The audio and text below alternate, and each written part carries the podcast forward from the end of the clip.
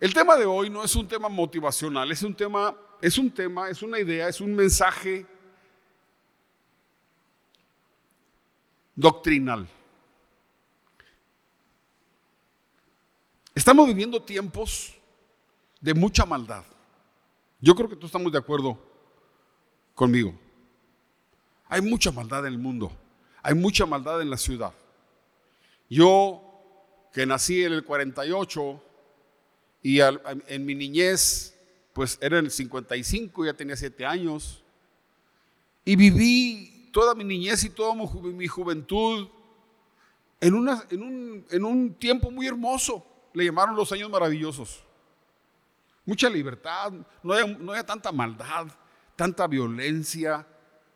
Yo le platicaba a mis amigos que mi hermano Mario, que la mayoría de ustedes conocen, cuando yo, tuve, yo tenía siete años, me llevó a la central de autobuses de aquí al Transportes del Norte y me pude ir a Tampico a los siete años yo solo con mi maletita, me subí a un autobús y me fui. Y llegué a Tampico, allá tenía una hermana, ya está con el señor ahorita, y me bajé, agarré mi maletita y voy caminando por todo el centro de Tampico hasta la casa de mi hermana. Eso ya no lo podemos hacer ahora. El mundo ha ido, evolucionando conforme a lo que Jesús y los apóstoles dijeron, tiempos peligrosos. Y cuando hay mucha maldad, perdemos, toda la gente pierde el sentido de justicia. Y de repente empezamos a ver que lo que que lo malo ya no parece tan malo y el pecado ya no es tan pecaminoso. Y ahorita está de moda una palabra que se llama irreverencia.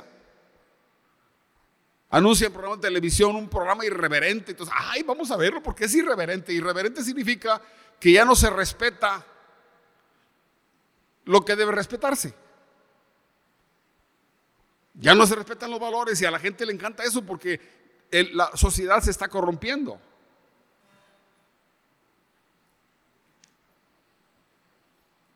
Y de repente ya no sabemos qué es bueno y qué es malo. Ah, decimos, esta, es muy común decir, esta persona es muy buena persona y este eh, es buena, este se ve con, con tres zapatos al cielo, decimos.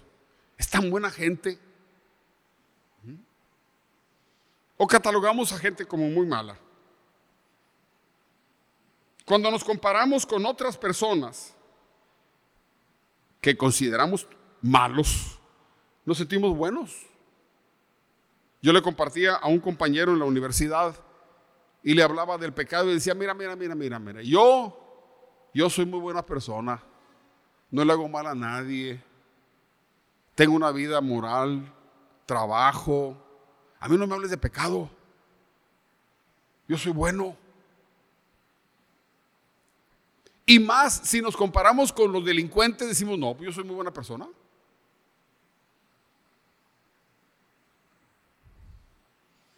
Y a veces queremos compartir el Evangelio y la gente no entiende ya la gravedad del pecado. No lo entienden.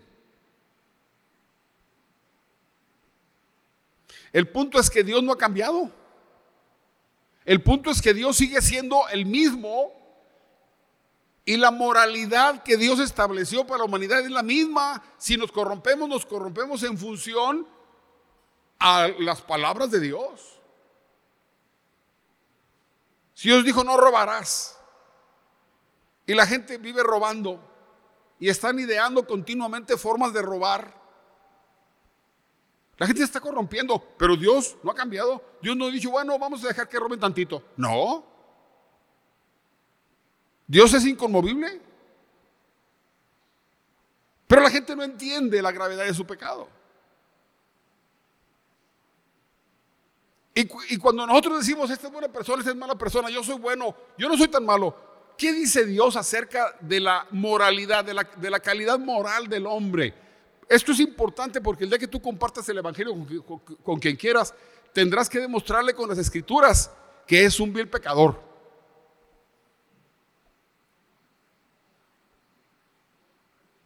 La gente dice, sí, soy pecador, pero no tan, no tan mal. Como dijo un político de por allá de Nayarit, pues sí robé un presidente municipal, pero poquito.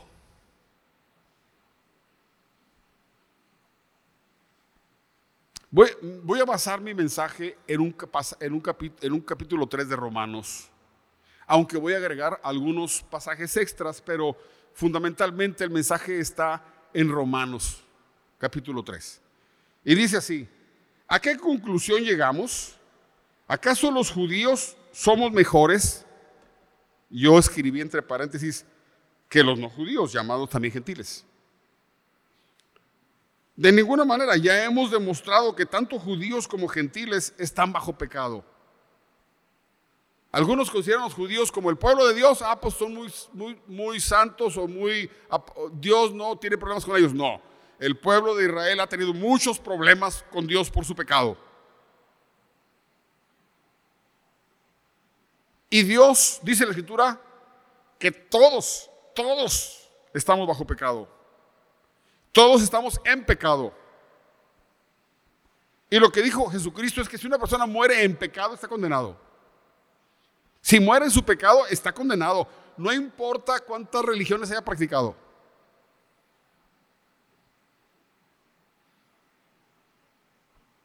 Y no importa si te crees bueno. O no importa qué tan malo seas.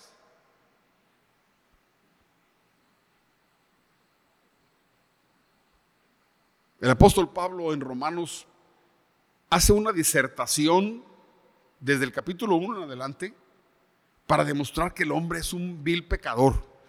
Todos. De hecho, el mensaje se llama No hay justo ni uno, ni uno siquiera, nadie.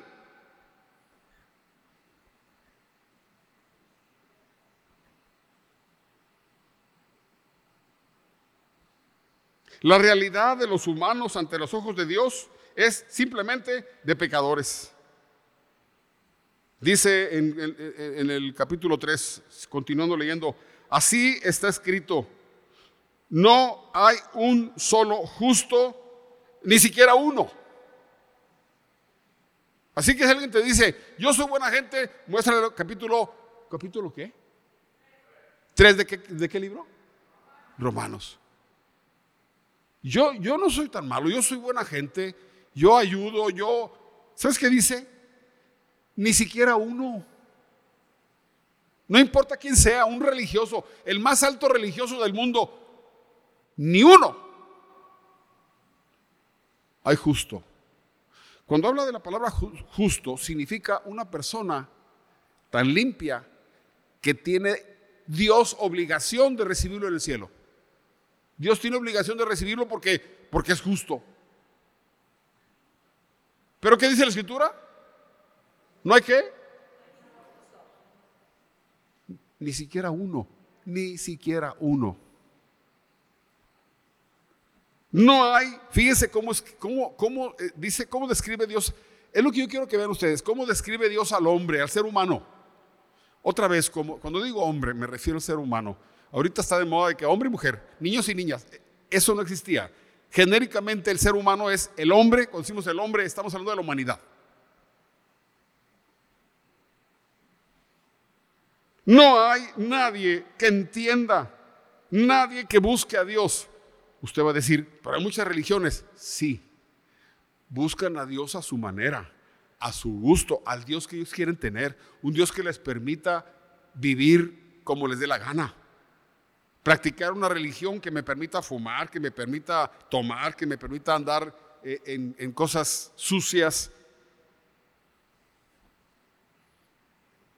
Me acuerdo cuando yo era joven, jovencito, eh, se oía en la colonia donde yo vivía, había una iglesia ahí, hay una iglesia ahí, y los muchachos decían, hombre, este padre es bien, bien padre, porque nos juntamos este, y estamos platicando y contamos chistes de todos, colorados y todos, y la, llevamos muy bien con este padre. Este padre es bien padre porque nos deja hacer lo que queramos. No hay quien busque a Dios como Dios es.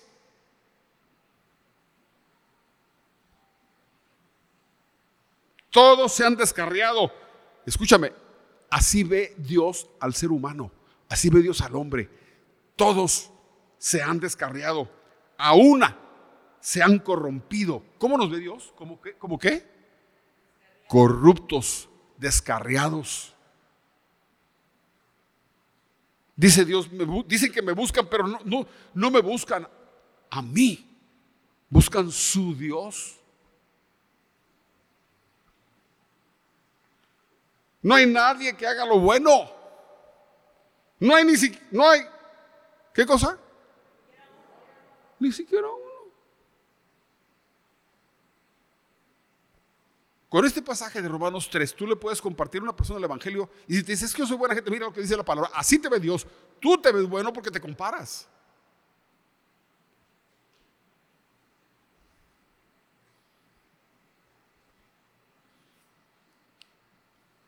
Pero Dios ve al hombre corrupto, descarriado, perdido, haciendo lo malo siempre. Y nosotros, algunas veces cuando hacemos algunas cosas decimos, ay Dios, perdóname, pero voy a demostrar ahorita que hay, pecados que ni te enteras.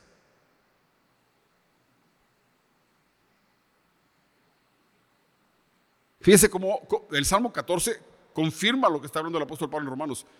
Salmo 14, dice el necio en su corazón, ¿qué dice el necio en su corazón? ¿Qué dice? No es Dios.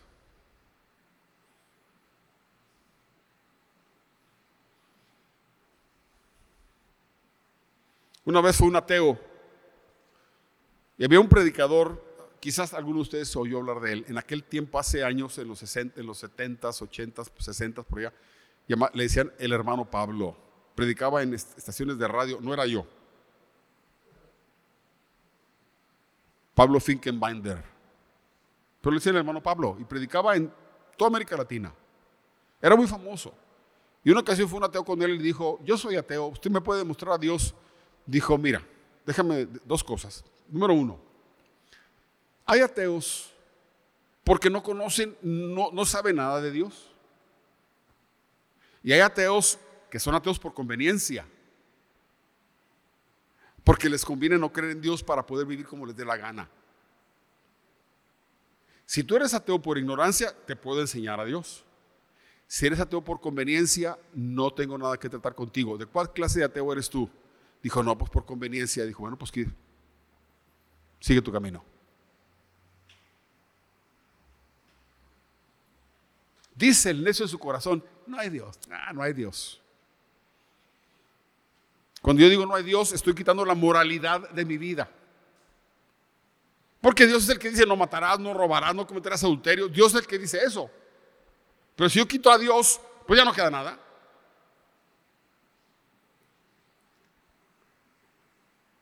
Se han corrompido, hacen obras despreciables. No hay quien haga lo bueno. Jehová miró desde los cielos sobre los hijos de los hombres para ver si había algún entendido que buscara a Dios. Todos se desviaron. Aún se han corrompido. No hay quien haga lo bueno. No hay ni siquiera uno. Salmo, ¿Salmo qué? 14.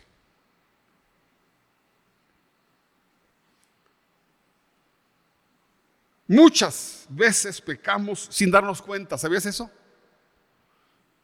Muchas veces pecamos sin darnos cuenta. Yo creo que alguna vez que tú no cometiste un pecado grave, que tu conciencia te acuse, a lo mejor en la noche tú vas a decir, no hombre, hoy me la bañé. Hoy, hoy fui un, un hombre santo. Hoy no pequé.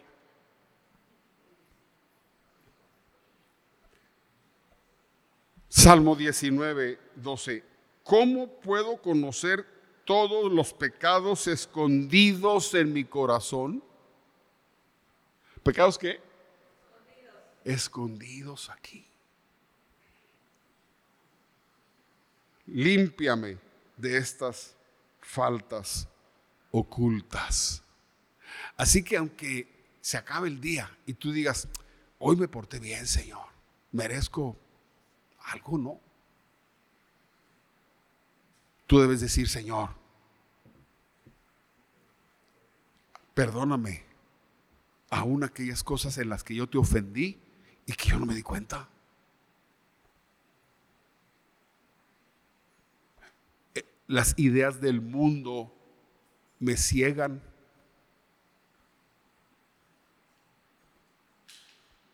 Afortunadamente, la Biblia enseña que cuando vinimos a Cristo y le entregamos nuestra vida a Él, su sangre nos limpia continuamente. Es como las olas del mar que están limpiando la arena.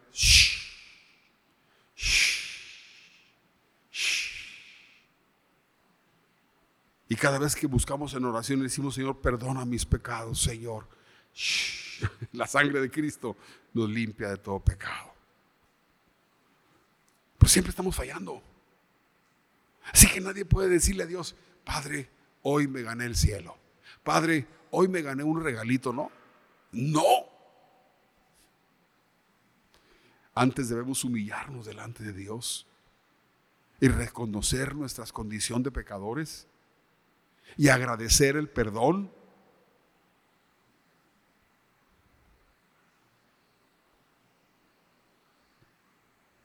También reconocemos que hay personas muy malas. O sea, así como decimos, no todos somos, no hay ni uno bueno, también sabemos que hay gente muy mala. Dios hablando de sí mismo, cuando tuvo un encuentro con Moisés, o Moisés tuvo un encuentro con Dios, en el Éxodo 34, dice Dios, Dios se manifiesta a Moisés y empieza Dios a proclamar quién es Él. Y dice así, Dios, Jehová pasó delante de él y exclamó, Jehová, Jehová. Dios estaba diciendo, Jehová, ¿quién es Jehová? Jehová, Jehová, Dios fuerte, misericordioso y piadoso, tardo para la ira y grande en misericordia y verdad que guarda misericordia a millares, que perdona la iniquidad y la rebelión y el pecado, pero que de ningún modo tendrá por inocente al malvado. Si dice Dios, yo perdono y perdono, soy misericordioso, lento para la ira, soy bondadoso, pero, pero ¿qué? ¿No voy a qué? A tener por inocente a quienes? Al malvado. A esos que destazan personas. A esos que secuestran y dejan familias llorando por, por años. A esos que torturan. A los que violan. A los que destruyen la vida de los niños. A los que secuestran y matan para quitarles órganos. Esos son malvados. Dice Dios a esos, a esos nunca voy a decir, pobrecitos es que no entendían. No. Siempre serán culpables delante de mí.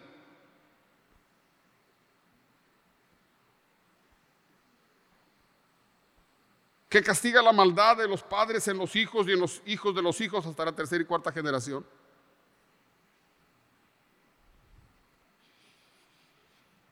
Sí, hay gente muy mala. No todos. No hay ni uno bueno, pero hay mucha gente muy mala. Y no todos somos muy malos.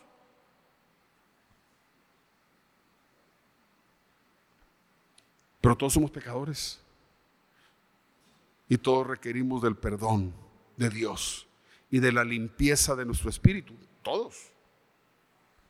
Hermano, posiblemente estás pensando, eso yo ya lo sé, qué bueno, te lo estoy recordando porque es tiempo de predicar el Evangelio. El mundo está siendo probado la gente ya perdió la noción de justicia. La gente ya no entiende lo que es pecado. Las iglesias, la gente las iglesias está empezando a practicar cosas mundanas y no lo ve mal.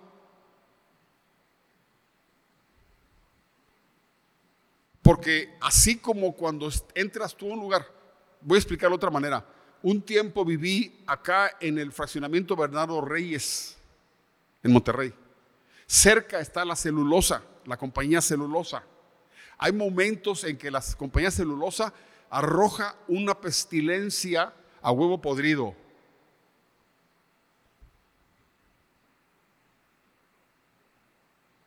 Pero los que vivíamos ahí no nos dábamos cuenta, ya. Gente de afuera venía, oye, qué feo huele, ¿cómo aguantan? Pues no, pues yo no huelo. Pues ya perdiste la, sensibilidad. Así es el pecado. Cuando hay mucho pecado, pierde la sensibilidad. Eso le pasó a, a, Lot?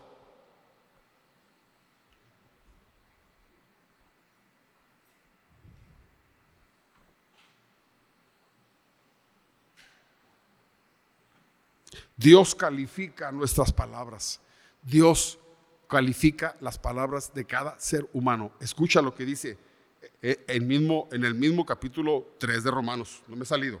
Su garganta es un sepulcro abierto. A ver, esta es una, una, una tipología.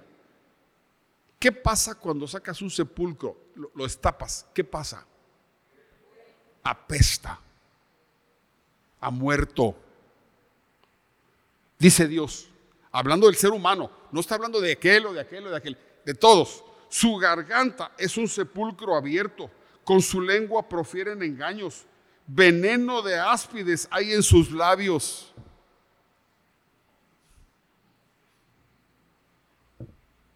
Decían en la secundaria, cuando yo estaba en la secundaria, ¿cuánto mides?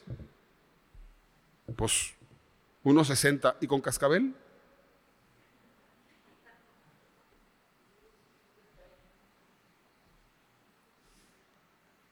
Llena está su boca de maldición. ¿De qué? Maldición y de amargura. ¿Has notado que en los tiempos de Pedro Infante, si has visto películas de Pedro Infante y de los Soler, que no se atrevían a decir maldiciones en las películas? ni en la televisión. ¿Has notado que ahora en los programas son prolíferos en maldecir y maldecir y las más feas maldiciones? Y algunas son blasfemias. Porque la gente se está corrompiendo. Su boca está llena de maldiciones y de amargura. Y maldicen con la boca, y maldicen con los, con, con los dedos y maldicen con los brazos y maldicen.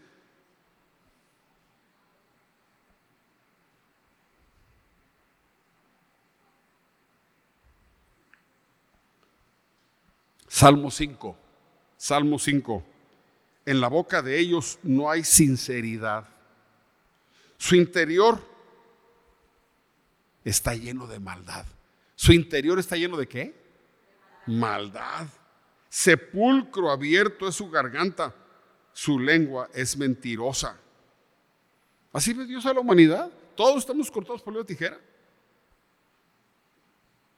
¿Cuántas veces decimos como cristianos, siendo cristianos, decimos, hombre, deberían matarlo ya, que lo fusilen, que lo... Ay, esta persona no la aguanto, me cae bien gorda, ojalá y ojalá. Y estamos maldiciendo. Son maldiciones.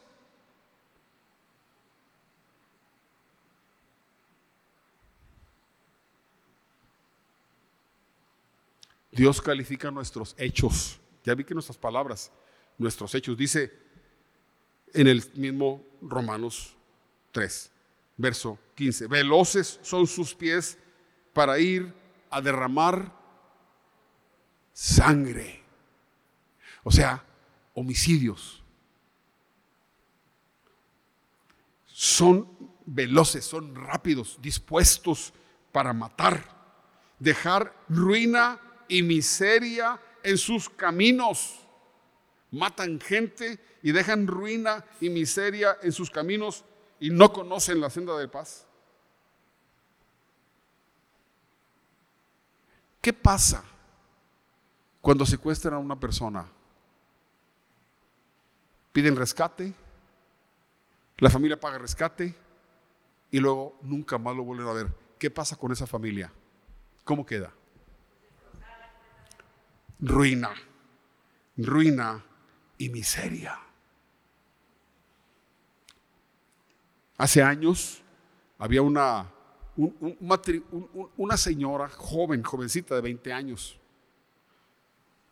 que empezó a venir con su mamá a la iglesia, tenía un niñito, y de repente me llama por teléfono y dice, pastor, secuestraron a mi esposo. Y nos están pidiendo rescate.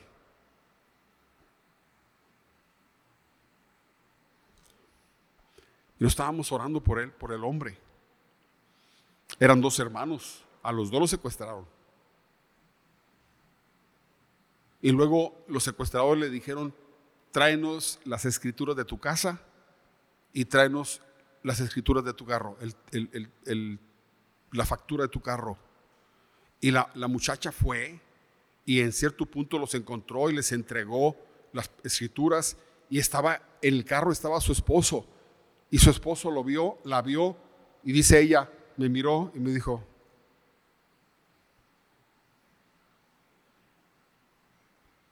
y se fueron y nunca más volvió el esposo.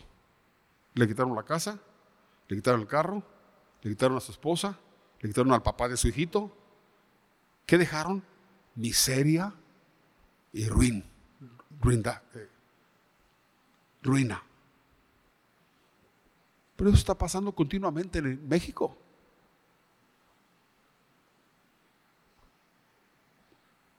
Sus pies corren, dice Isaías 59, sus pies corren al mal, se apresuran. Fíjese la palabra, se apresuran, desesperados, se apresuran para derramar sangre inocente. Sus pensamientos son pensamientos de iniquidad, destrucción y quebrantamiento. Dolor hay en sus caminos. No conocieron, no conocieron camino de paz, ni hay justicia en sus caminos. Sus veredas son torcidas. Nadie que pase por ellas, que por ellas camine, conocerá la paz. Dios ha sentenciado a toda esa gente malvada a que jamás tengan paz en su, en su interior.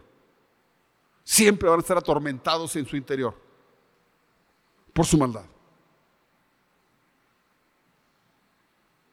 El INEGI, escúchame, nota del INEGI. Las estadísticas revelan que en el 2020 se registraron 36.579 homicidios, ejecuciones. 36.000 ejecuciones, 36.000 hogares de personas que, de jóvenes que fueron asesinados a balazos. En años anteriores el promedio fue de más de 30 mil homicidios anuales. Cada año 30 mil ejecuciones. Hoy comenzamos este año aquí en Monterrey, yo no estoy viendo ya, ya de México, muerto y muerto y balazo y balazo y balazo, y la mayoría son jóvenes. ¿Y qué están dejando?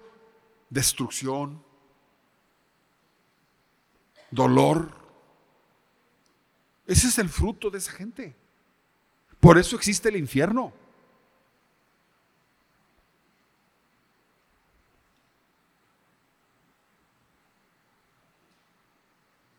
Escúchame, esto es terrible.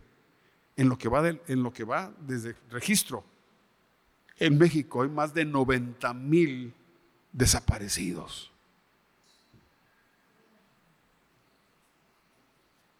Dios nos guarde de que te desaparezcan a un familiar.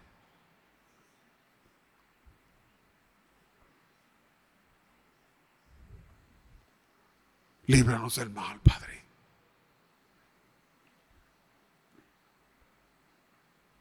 Así ve Dios a la gente.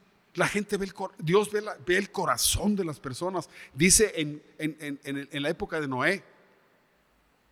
Y vio Dios, capítulo 6 de Génesis, y vio Dios que la intención del corazón de los hombres era de continuo solamente el mal, solamente pensando lo malo.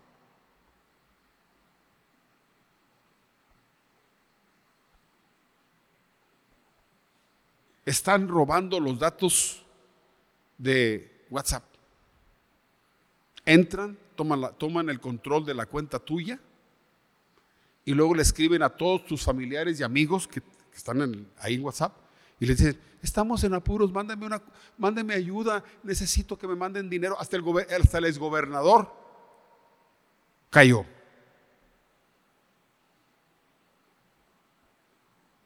Así que si de repente dice, soy el pastor Pablo Silva, mándame dinero, pero no se lo mandes a la cuenta del pastor. Lo que pasa es que es necesario que lo mandes a la cuenta de, un familiar del pastor y mándeme. Por cuento, te van a defraudar. Porque están más pensando cómo hacerle, usan la tecnología para hacer lo malo, para robar, para extorsionar. La gente solo está pensando en mal, en lo malo.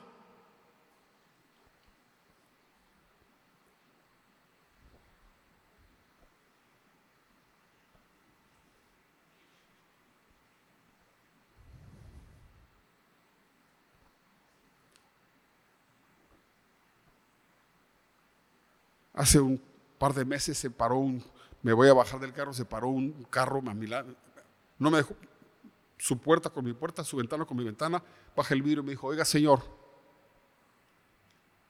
tenía cara de delincuente, era un joven de 20 años.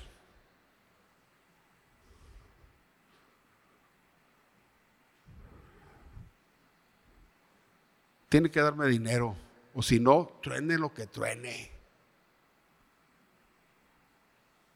Yo le miré y le dije, ¿sabes qué? Yo soy un siervo de Dios y te digo, Cristo te ama. Y se quedó viéndome y me dice, yo escogí este camino. Pues como quiera, Cristo te ama. Si te arrepientes, puedes ser perdonado. Y le dijo, entonces, ¿qué me va a dar? Le dije, no, no te voy a dar nada. Bueno, y se fue.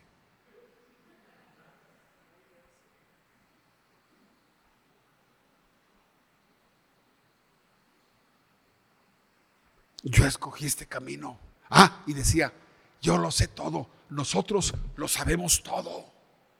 Así, así, así. sus líderes delincuentes les hacen creer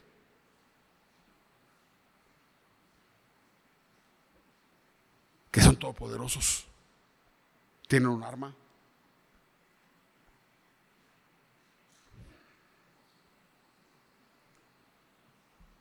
Dios califica nuestro corazón. No hay temor, dice en Romanos, no hay temor de Dios delante de sus ojos. No hay temor. En ellos esa gente no tiene temor de Dios. Quitaron a Dios de sus vidas, por eso se atreven a hacer lo que sea. Si Dios nos ve así, ¿cómo podemos justificarnos ante Dios? En realidad, la ley de Dios nos condena. O sea, si, si, yo ya me di cuenta cómo ve Dios al hombre, ¿cómo le voy a decir Dios? Yo soy buena gente. No. Dicen Romanos, ahora bien sabemos que todo lo que la ley dice lo dice a quienes están bajo sujetos a ella, para que todos en el mundo, para que todo el mundo se calle y la boca, se calle la boca, perdón, y quede convicto delante de Dios. La palabra convicto significa es una persona que se le demostró su delito aunque él no lo confiese. Si, uno, si, acusan a una, una persona de robo y se lo demuestran, aunque él no diga si yo robé, es convicto, es culpable. Y dice la palabra de Dios que la Biblia nos hizo convictos a todos. Por tanto, nadie será justificado en presencia de Dios por hacer las obras que exige la ley. Más bien, mediante la ley, cobramos conciencia del pecado. La ley, de, la ley de la palabra de Dios lo que hace es, nos condena. La ley, de, la ley que conocemos como los diez mandamientos, la ley nos condena a todos. Nos hace convictos, culpables, aunque tú digas, yo no soy culpable, te hace culpable legalmente. Nuestro, Dios tiene la solución a nuestro problema. Otorgar la justicia como un don, como un regalo. Dios, no, Dios por amor no quiere que nos condenemos, entonces nos va a regalar la justicia. Pero ahora dice la escritura en Romanos 3, sin la mediación de la ley se ha manifestado la justicia de Dios, de la que dan testimonio la ley y los profetas. Esta justicia de Dios llega mediante la fe en Jesucristo.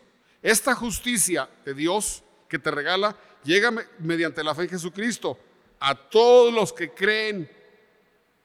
De hecho, no hay distinción, pues todos han pecado y están privados de la gloria de Dios o expulsados de la gloria de Dios, pero por su gracia son justificados. Me encanta esa palabra. ¿Cuál? ¿Cómo? ¿Justificados cómo? Gratuitamente. Mediante la redención que es en Cristo Jesús, que Cristo Jesús efectuó. Dios lo ofreció a Jesús como sacrificio de expiación para que se, para que, eh, se reciba, recibe por la fe en su sangre. Perdón. Dios lo ofreció como un sacrificio de expiación que se recibe por la fe en su sangre.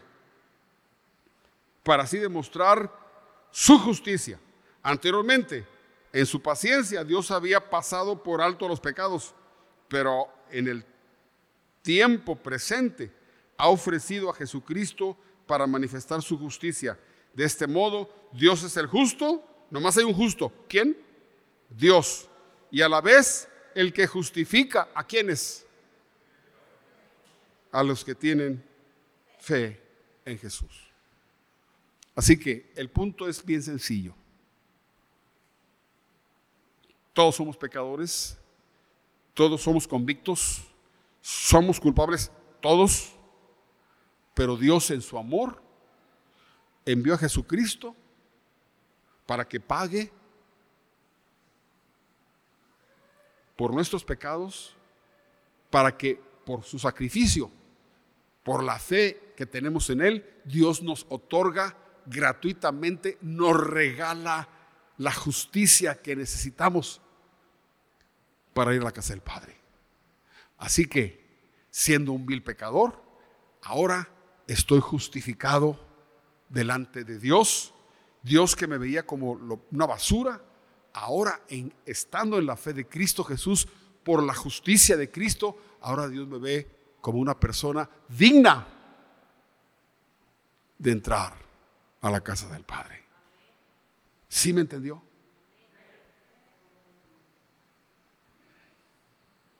Salmo 49. Nadie puede salvar a nadie. Léalo conmigo. ¿Qué dice? Ni pagar a Dios pagarle a Dios rescate por la vida. Tal rescate es muy costoso. Ningún pago es suficiente.